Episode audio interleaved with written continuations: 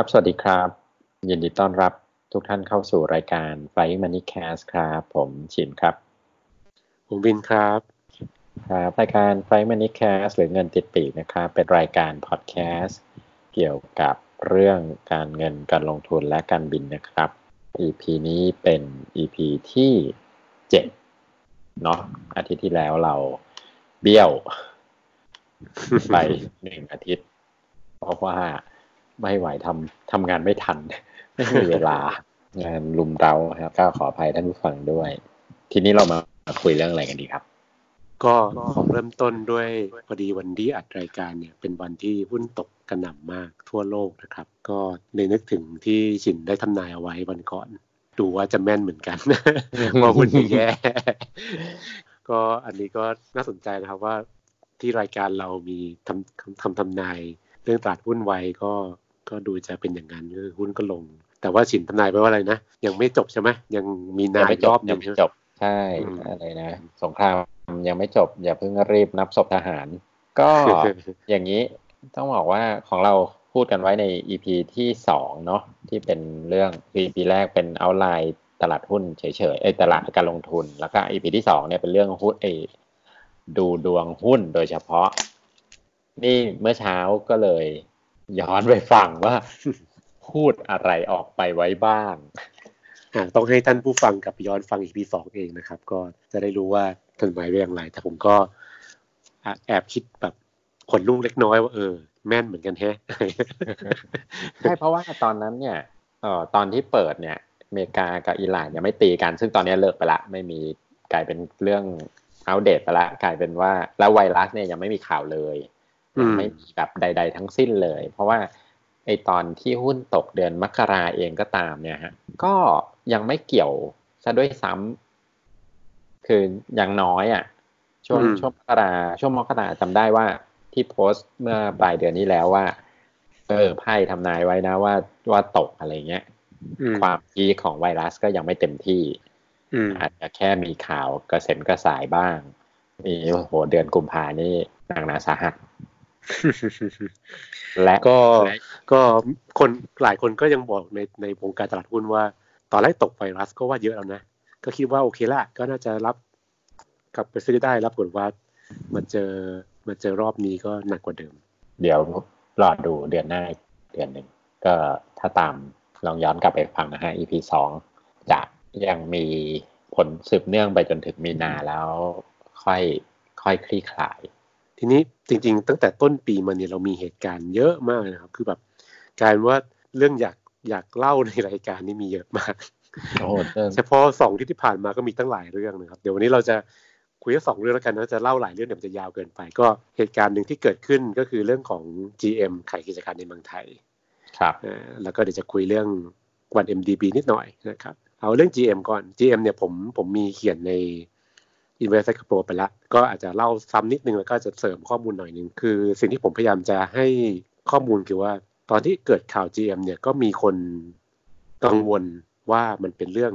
เศรษฐกิจไทยใช่ไหมครับแต่ว่าผมก็พยายามจะให้ข้อมูลว่าจริงๆแล้วมันเป็นเรื่องภายในบริษัท เป็นเรื่องเฉพาะตัวของ GM มากกว่า ก็คือย้อนนิดนึงถ้าฉินจำได้ ผู้ชมฟังจำได้เนาะ GM General Motors เนี่ยเคยทำตลาดในเมืองไทยหลายสิบปีที่แล้วเป็นรถ Opel อืมครับนะจำได้ไหมอ่า แล้วก็เลิกไปเลิกไป แล้วก็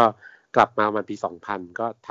ำพันนี้เปิดโรงงานใหญ่โตเลยทำเชฟโรเลตเออซึ่งซึ่งแรกๆก็ดูจะขายดีเนาะสินเออมีแบบช่วงรถรถคันแรกเนี่ยสึกจะขายดีเหมือนกันใช่ไหมก็ดูจะดีคือเขามีกำลังผลิตประมาณสักแสนแสนกว่าคันนะครับแสนแปดหมื่นคัน ทีนี้ปัญหาของ GM เองเนี่ยก็คือว่าตอนเขาเจอวิกฤต ตอนบริษัทแม่เจอวิกฤต แฮมเบอร์เกอร์เมื่อปี 2008-2009 เนี่ยเขาก็มีปัญหาที่ที่บริษัทแม่ ก็ต้องเข้า chapter 11 คือต้องต้องล้มละลายนะครับตอนนั้นก็รัฐบาลอเมริกาก็ต้องอัดฉีดเงินเข้าไปช่วยพยุง เพราะว่าเขาถือว่าเป็นกิจการอะไรอะมีความสำคัญกับประเทศเขาจ้างคนเป็นแสนคนอะไรเงี้ยนะครับอ่ากระทบเยอะก็รัฐบาลก็ใส่เงินเข้าไปห้าหมื่นล้านเหรียญเพื่อจะเป็นผู้ถือหุ้นของ GM แล้ว GM ก็ วันหนึ่งก็เป็นเหมือนรัฐวิสาหกิจอะคือเป็นกิจการของรัฐรัฐถือหุ้นเกินครึ่ง ทีนี้การถือหุ้นของรัฐเนี่ยก็ทำให้บริษัทต้องปรับปรับโครงสร้างขนาดใหญ่เลยก็ ก็ธรรมชาติของบริษัทฝรั่งครับ คือเวลาปรับโครงสร้างก็ต้องแบบมีสแกนดูทั่วโลกเลยว่ากิจการอันไหนที่มันมันไม่กำไรไม่ค่อยโตยอดไม่ดีเงี้ยนะครับ ก็ก็ทยอยขายบ้างลดคนงานลงบ้างนะครับ คือ GM เนี่ยเขาเขาเป็นบริษัทรถยนต์ที่ยอดขายดับหนึ่งของโลกมา นานมาก ตอนพิกๆนี่แบบเกือบสิบล้านคันต่อปีอะไรเงี้ยแต่ก็พอเจอวิกฤตเข้าไปเจอต้องปรับโครงสร้างเข้าไป ก็ต้องทยอยขายแบรนด์นั้นขายกิจการโน้นกิจการนี้อะไรเงี้ยครับ ซึ่งตอนที่เขาจะความคิดจะขายกิจการเมืองไทยเนี่ยเคยมีมาแล้วนะไม่ใช่ไม่ไม่ใช่เพิ่งเกิด เคยคิดละเออเคยคิดจะขายให้ Great Wall ใช้ Great Great Wall Motors มาแล้วนะครับแต่ก็ล้มไปพักพับไปก็ปรากฏว่าก่อนมาขายของไทยเนี่ย เขาก็เขาก็ขายอินเดียก่อนเออนี่อันนี้ข้อมูลที่ผมไม่ได้เขียนในในเพจ แต่ว่าเป็นคนเพิ่มเติมอ๋อเขาขายอินเดียก่อนตอนต้นปีนี้อ่าแล้วก็มาขายไทยแต่ที่ขายไทยเนี่ยสิ่งที่หลาย ๆ คนมองข้ามคือเขาไม่ได้ขายเฉพาะไทยเขาขายทั้งไทย แล้วก็ออสเตรเลียนิวซีแลนด์นะครับ ซึ่งจริง ๆ ที่ขายทั้งทั้งยวงเนี่ย เพราะเป็นการผลิตรถพวงมาลัยขวาทั้งหมด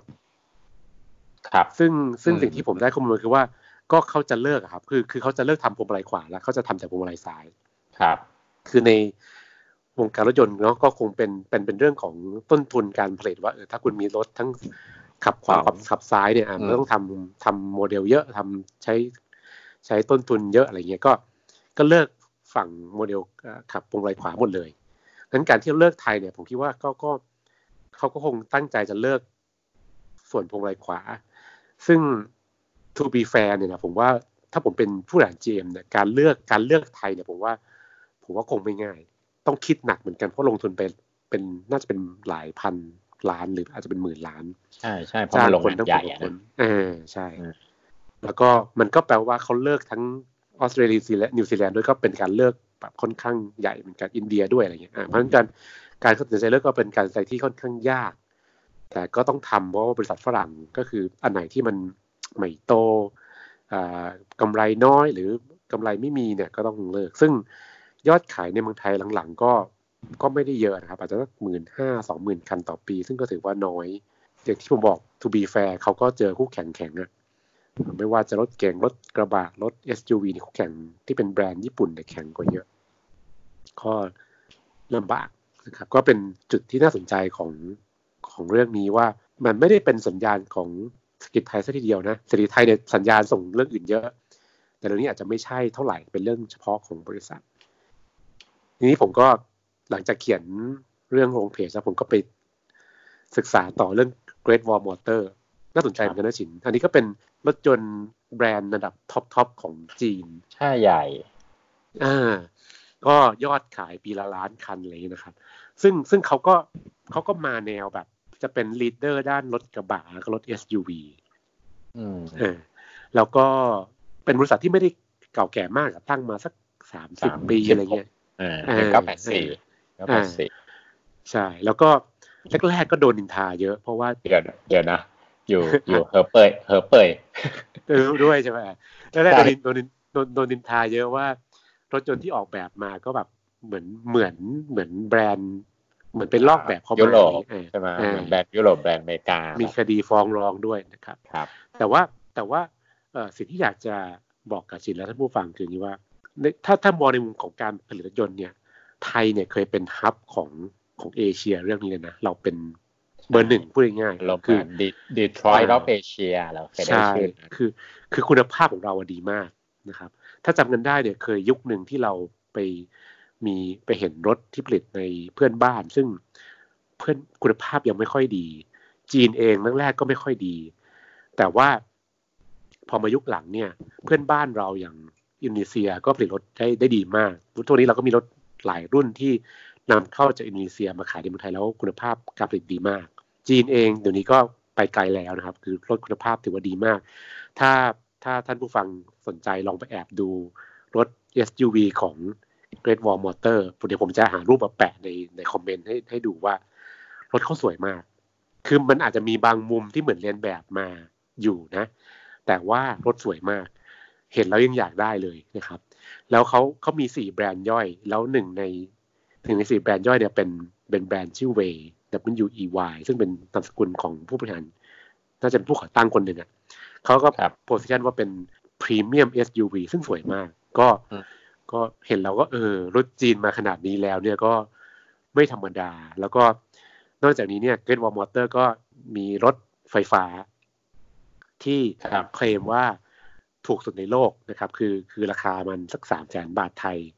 เป็นไฟฟ้าล้วนนะ ไม่ใช่ไฮบริดไฟฟ้าล้วนแล้วก็วิ่งได้สามร้อยกิโลเมตร ก็คือระยะค่อนข้างไกลเหมือนกันเลยก็น่าสนใจผมคิดว่า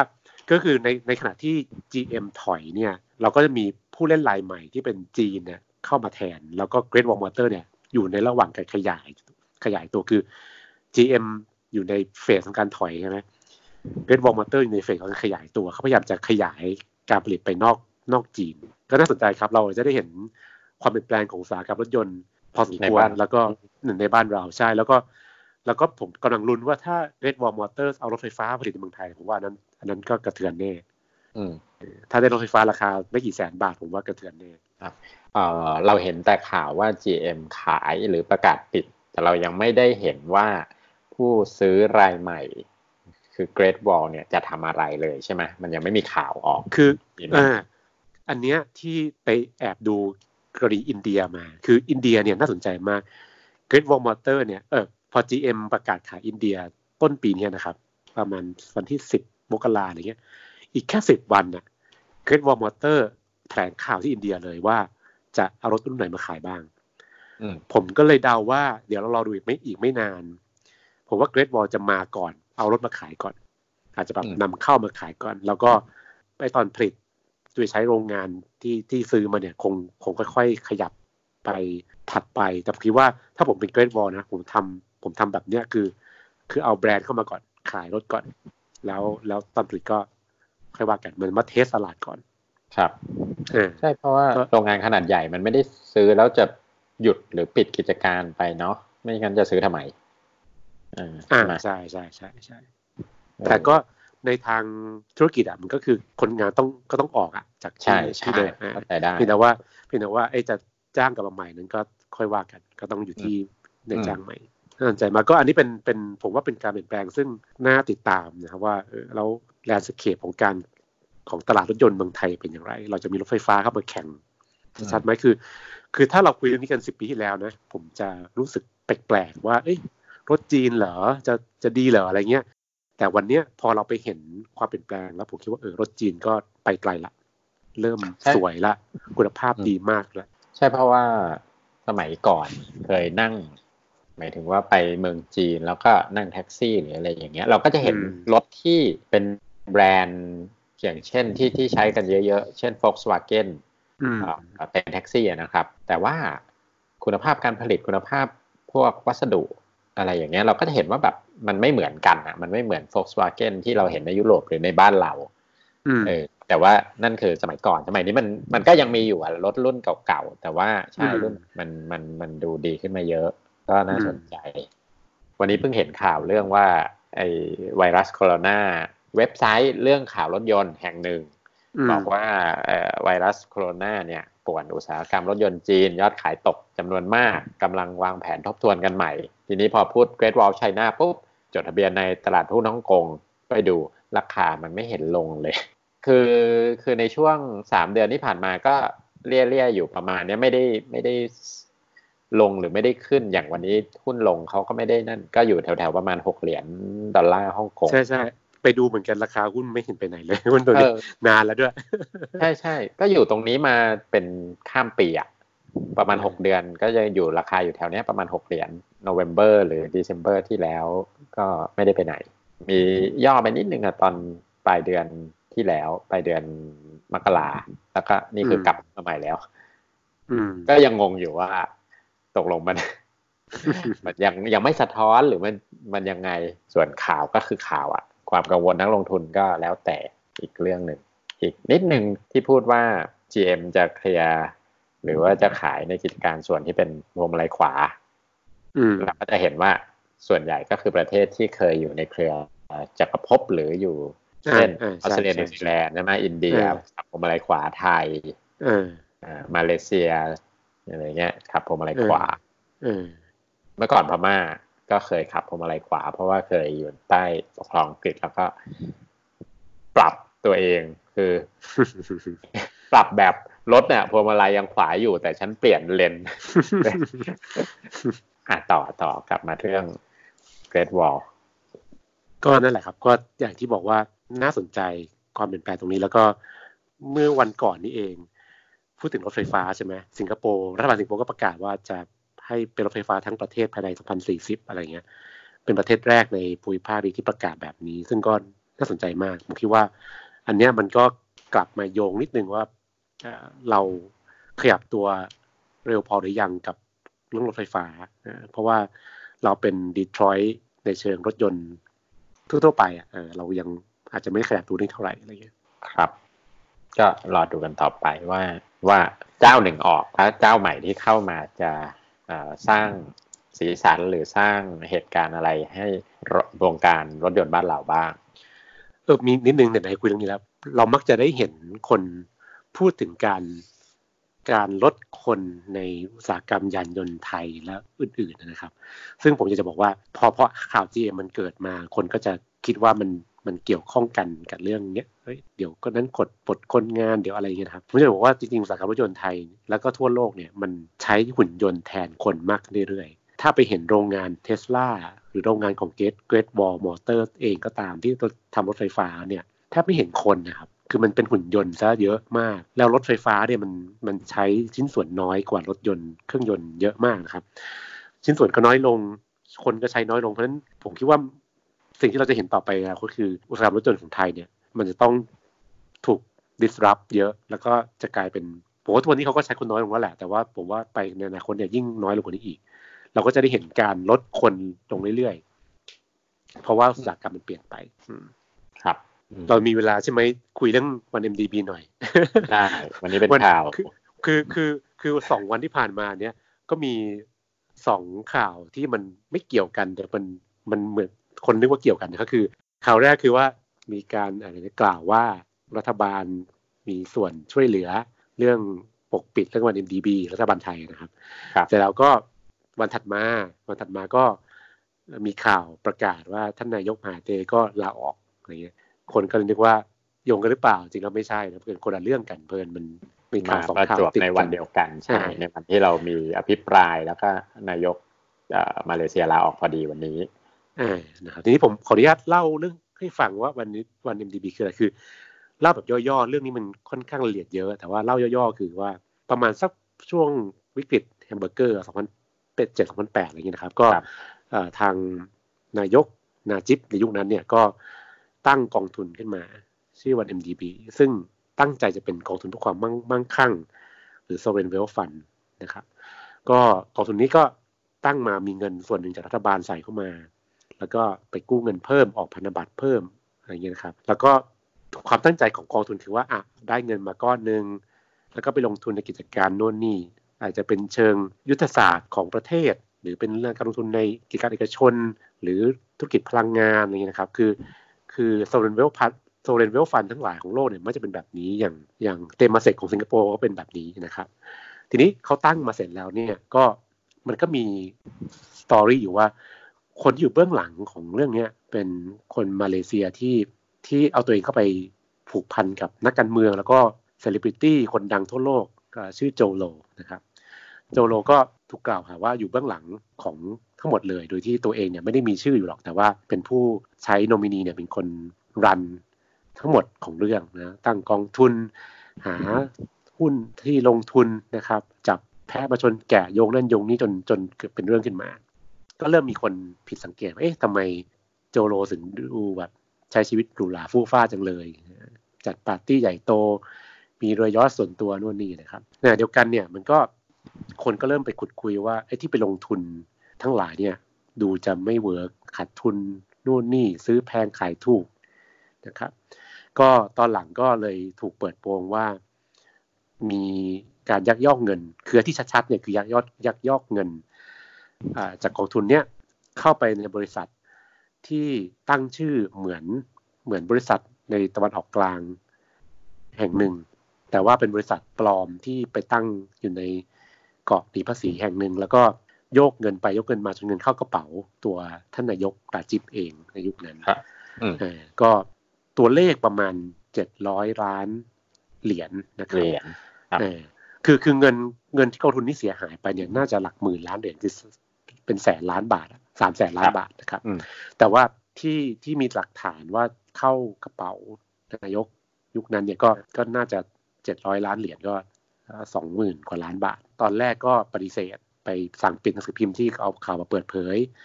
แล้วก็ไปอ้างว่าได้รับเงินตรงนี้มาจากด้วยความเสน่หาจากพรินซ์ท่านหนึ่งของเกาะกลางอะไรเงี้ยแล้วก็ตอนหลังก็ คนก็ไม่เชื่อสิ่งที่พูดก็เลยทำให้การเลือกตั้งครั้งที่แล้วที่เกิดขึ้นเนี่ยก็เลยแพ้ไปแพ้เออนะครับมาเทกลับมา คือมาเทก็เป็นหนึ่งในคนซึ่งไปออกโรงประท้วงด้วยนะครับเพราะฉะนั้นวัน NDB จึงเป็นเคสที่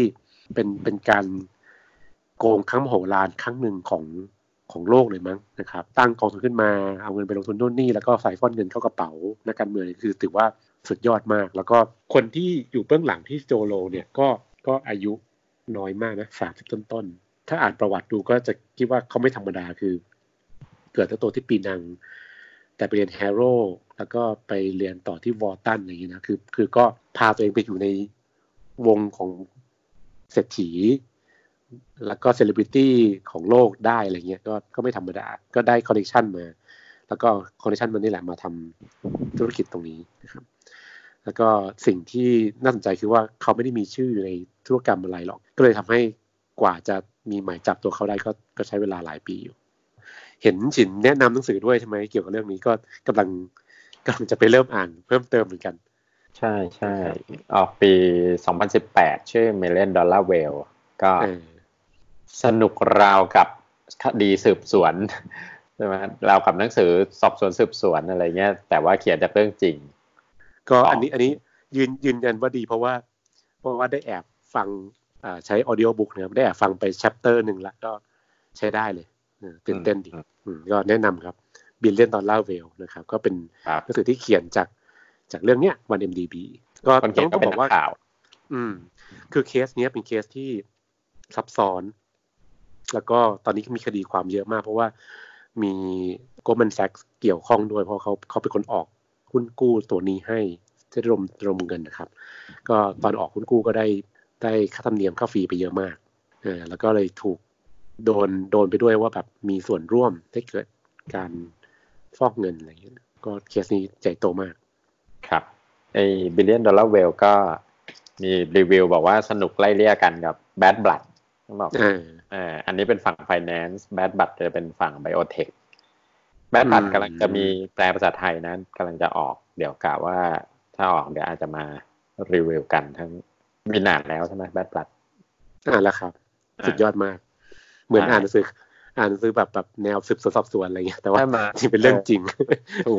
คนก็บอกว่านี่มันหนังทริลเลอร์ หรือหนังแบบคดีความอะไรหรือเปล่า ครับ ก็วันนี้เล่าแค่สองเรื่องจริงมีเรื่องเกิดขึ้นเยอะมากตั้งแต่ต้นปีมานะก็คือคือวันนี้ผมผมผมมี ประโยคหนึ่งที่แวบขึ้นมาในในในหัวตอนเห็นหุ้นตกแรงๆทั่วโลกนี่คือ the party is over นะครับก็คือมันเป็นความความความกลัวของพวกเราในวงการลงทุนมามาสักพักแล้วว่าหุ้นขึ้นมาหลังๆ เนี่ยมันมันเหมือนคนอยู่ในงานปาร์ตี้อืมแล้วก็ แล้วก็ enjoy อะ ก็อะก็หุ้นขึ้นนี่ก็ต้อง enjoyจะขายก็เดี๋ยวเดี๋ยวตกเทรนด์อะก็ต้องกัดฟันถือต่อไป ก็ยิ่งถือก็ยิ่งขึ้นต่อเราก็ คุยกันตลอดว่าเออเมื่อไหร่มันจะมันจะจบอะไรเงี้ย มันก็ดูถ้าจะถ้าจะสัญสัญญาณ party is over แวบๆแล้วเพราะว่าลงลงแรงทั่วโลกจากความกังวลเรื่องไวรัสนะครับ แต่ผมผมคิดว่ากังวลรอบเนี้ยอันนี้ความเป็นส่วนตัวนะว่า มันอาจจะกังวลเวอร์ไปหน่อย คือคือผมดูตัวเลขที่มันขึ้นขึ้นมาเนี่ยมันมันเป็นเคสเฉพาะเรื่องอย่างที่ญี่ปุ่นที่อิตาลีอะไรเงี้ย แต่ว่าถ้าเราดูความพยายามของ หลาย ๆ ประเทศรวมทั้งที่จีนเนี่ยผมคิดว่าตัวเลขมันมันดูมันดูนิ่งขึ้นเยอะอะคือผู้ติดเชื้อใหม่มันน้อยลงเยอะ อย่างญี่ปุ่นมันเยอะ เพราะว่ามันเป็นเรื่องของเรือสำราญลำเดียวที่การดูแลไม่ดีพออะไรอย่างเงี้ยครับครับ แล้วจริงๆก็ยังไม่ได้มีการประเมินผลกระทบกับเศรษฐกิจอย่างแท้จริงใช่ไหมอันนี้มันยังเพิ่งแค่เรื่องการติดเชื้อ โอเคละมันกระทบแน่ๆแหละ คืออืมคือเราประเมินอย่างนี้ผลต่อสุขภาพก็ส่วนหนึ่งอ่าก็จะมีคนเจ็บ คนเสียชีวิตเสียชีวิตอ่าแล้วก็มีตรงนั้นก็ส่วนหนึ่งผลกระทบเศรษฐกิจก็ต้องมีก็ประมาณหนึ่งแต่ว่าตลาดหุ้นเนี่ยมันมีปฏิกิริยาในเชิงจิตวิทยาเยอะกว่า ซึ่งคิดว่าตลาดหุ้นเนี่ยโดยธรรมชาติจะ overreact กับทุกสิ่งที่เกิดขึ้นในโลกเพราะฉะนั้นสมมติว่าเศรษฐกิจรอบนี้อาจจะโตช้าลงสักหนึ่งเปอร์เซ็นจากจากไวรัสสมมติเนี้ยแต่หุ้นโลกลงไปแล้วแบบ ไม่รู้ผมว่าสิบ น่าจะสิบเปอร์เซ็นแล้วมั้งถึงวันนี้นะครับ ใช่ คือมันก็จะ overreact เสมอ ซึ่งซึ่งการ overreact เนี่ย ส่วนหนึ่งก็เกิดจากการที่หุ้นมันขึ้นมาเยอะนั่นแหละ มันก็ต้องมีวันวันลงสักวัน มันก็ต้องหาเรื่องลงนะครับ ทีนี้จริงๆจะบอกท่านผู้ฟังแล้วสินว่า ตอนนี้ผมก็ศึกษาเรื่องพฤติกรรมตลาดหุ้นอยู่ ก็เดี๋ยวพอได้ข้อมูลเป็นกอบเป็นกรรมแล้วจะเล่าให้ฟังว่า ตลาดหุ้นเราทุกวันนี้มันไม่เหมือนไม่เหมือนเดิมแล้ว พฤติกรรมมันคืออะไรทำให้ทำไมเราถึงเห็นหุ้นลงวันหนึ่งห้าสิบหกสิบจุดได้ มันมันจะมีคนที่แบบตกใจขายขนาดนั้นเหรออะไรเงี้ย ผมผมเชื่อว่าลึกแล้วมัน มันอาจจะไม่ใช่ มันอาจจะไม่ใช่แค่คนแผ่นนี้ไม่ได้ขนาดนั้นมันมีอย่างอื่นมากกว่านั้น ซึ่งกำลังศึกษาอยู่ วันนี้ก็สี่เปอร์เซ็นต์เนาะตลาดหุ้นบ้านเราโดยประมาณ เยอะมาก เยอะกว่าเกาหลีอีกซึ่งซึ่ง ซึ่งเกาหลีเป็น ซึ่งซึ่งเกาหลีเป็นเป็นต้นเหตุของความกังวลวันนี้แต่ว่าหุ้นลงน้อยกว่าเราอีก ผมก็เออเราก็ขยันจะเป็น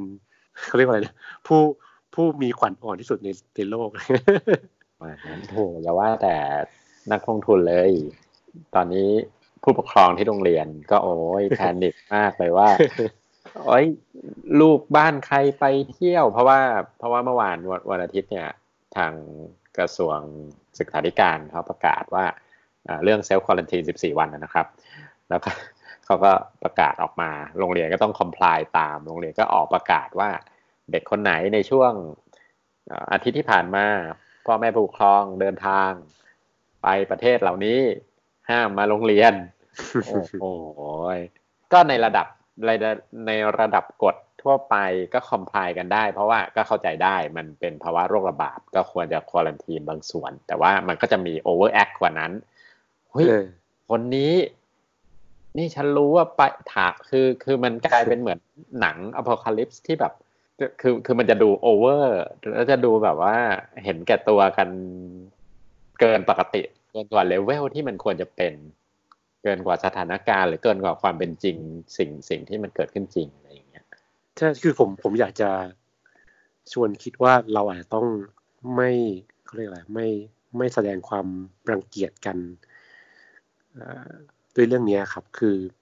คือถ้าเราไม่มั่นใจ ก็ระวังตัวเองก็ใส่หน้ากาก ถ้ามือไปสัมผัสอะไรก็ล้างมือก่อน อย่างที่เขาบอกว่ากินร้อนช้อนกลาง ก็ดูแลตัวเองดีกว่า คือผมคิดว่า มันไม่ควรจะใช้เหตุนี้เป็นเหตุในการแสดงความรังเกียจกัน มันต้องนึก มันเหมือนบูลลี่อะแบบหนึ่งก็คือถ้าเรา ถ้าเราทำอย่างนี้มันเหมือนบูลลี่เพื่อนนะครับ เราต้องคิดกลับด้วยว่าเออถ้าเราเป็นฝ่ายเดินทางไปต่างประเทศกลับมา อาจจะอาจจะไปก่อนที่เขาจะประกาศแล้วกลับมาแล้วเขาประกาศอย่างเงี้ยแล้วเพื่อนรังเกียจเราเนี่ยเราจะรู้สึกยังไงต้องคิดกลับข้างเสมอฉะนั้นผมคิดว่า เรื่องแบบนี้ต้องต้องระมัดระวังที่จะไม่แสดงการรังเกียจใครครับ เราเราอยู่ด้วยกันในสังคม ดีๆ ดีกว่าใช่คือในทางกลับกันคนที่เดินทางก็ต้องระมัดระวังว่าเอ๊ะเราจะป่วยหรือเปล่าเราก็ต้องแบบ self-monitor ตัวเองด้วย เพราะว่าเราก็อาจจะเป็นส่วนหนึ่งได้ในการที่จะพาเชื้อแพร่มาในชุมชน หรือใน community ที่เราอยู่ในประเทศที่เราอยู่อะไรเงี้ยก็ต้องช่วยกันสองฝ่าย ต้องดูแลตัวเองด้วย แล้วก็ ดูแลทางผู้อื่นด้วย คือคือวันนี้ได้แอบเห็นมันมีคลิปที่ญี่ปุ่นเขาทำสอนเรื่องนี้ครับคือเขาคำผมว่าทำคลิปดีคือ คือเขาสอนว่าอะพอมือไปสัมผัสตรงนี้ เชื้อก็ติดอยู่ตรงนี้อ่าถ้าเราไปสัมผัสที่ตรงนั้น เชื้อติดมือเรา วิธีการของเราคือก็ต้องไปล้างมือซะหรืออย่างน้อยสุดก็ต้องไม่เอามือนั้นมาสัมผัสหน้าตัวเองจบนะครับนั้นผมคิดว่าคือคือความรู้ที่เรามีตอนนี้คือว่า เชื้อนี้มันไม่ลอยในอากาศ มันมันออกมาจากปากเราจมูกเราอะ มันก็ก็จะตกลงพื้น เพราะฉะนั้นเดินเฉยๆเนี่ยคงไม่ติดเราง่าย ๆ ครับเพียงแต่ว่าเวลาเวลาคนมีเชื้อนี้ไปสัมผัสอะไรมันก็จะเชื้ออยู่นั้นเราเองสัมผัสอะไรที่เป็นในที่สาธารณะหรืออะไรก็ตามเนี่ยก็ก็ล้างมือล้างมือเดี๋ยวมือมาโดนหน้าตัวเองก็นั่นนะครับคือการดูแลตัวเองที่ดีที่สุดนะครับ ไม่ไม่รังเกียจกันไม่ใช่แบบว่า พอเจอใครโผล่เข้ามาแล้ว เดินหนีอันนี้ก็ อันนี้ก็ดูบูลลี่ไปนิดนึงเนี่ยเดี๋ยวพรุ่งนี้ไปมิลาน กลับมาประกาศเอาแล้วเออเอาแล้วกลับมาเกิดกระทรวงประกาศปั๊บโอ้โหควอลันทีน คือไม่ได้กลับบ้านเลยเดี๋ยวไม่งั้นเดี๋ยวลูกไม่ได้ไปโรงเรียน นี่นี่นี่ผมก็มีมีแผนเดินทางต่างประเทศก็ เอ๊โชคดีนะ เกิดมาไม่ได้ หน้าตีตีเหมือนกันโดนเหมือนกันใช่เห็นมีข่าวว่ามีบูลลี่ในต่างประเทศเหมือนกันคนที่หน้าหน้าตีตีหน่อยนี่ถูกแล้วถ้าถ้าเอาจริง ๆ คือสมมุติไปในประเทศอย่างเงี้ย ยุโรปไปในฝรั่งเศสในมิลาน เป็นเอเชีย แล้วก็ใส่หน้ากากคือมันก็จะกลายเป็นแบบเองคือตัวเชื้อโรคที่เออก็กลายเป็นเรื่องบูลลี่ไปแต่ว่า จริงๆจริงๆต้องบอกว่ามันเป็นวัฒนธรรม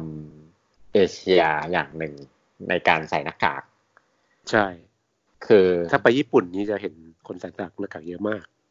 ใช่ใช่คือป่วยแล้วใส่เข้าใจได้ แต่ว่าฝรั่งก็จะไม่เข้าใจว่าไม่ป่วยแล้วใส่ทำไม แต่ว่าอันนั้นเขาเขามุมของเขามุมของเขา เพราะว่าครูที่โรงเรียนที่เป็นชาวต่างชาติก็จะสงสัยว่า ถ้าคุณไม่ป่วยคุณจะใส่ทำไม อืม โอเคครับ ก็เราเรายังอยู่ในปีที่มีความวุ่นวายหลายเรื่องนะครับ มีข่าวข่าวพีคทุกวันถ้าอัดวันอาทิตย์เนี่ยจะตกข่าววันเอ็มดีกันก็เดี๋ยวไม่รู้ว่า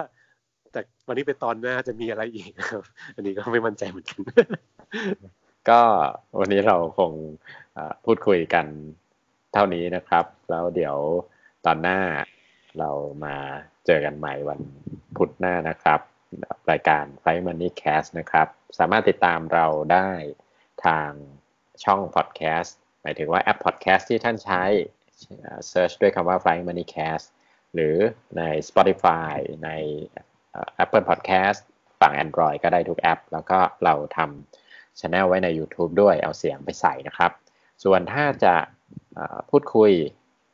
โต้ตอบกับเราหรือมีคำถาม หรืออยากแสดงความเห็นแลกเปลี่ยนก็ในเพจ Facebook นะครับ Fly m a n y Cast หรือใน Twitter ก็ @fly m a n y cast ครับ วันนี้เราก็ลาไปเพียงเท่านี้นะครับ เจอกันใหม่อาทิตย์หน้าครับ สวัสดีครับ สวัสดีครับ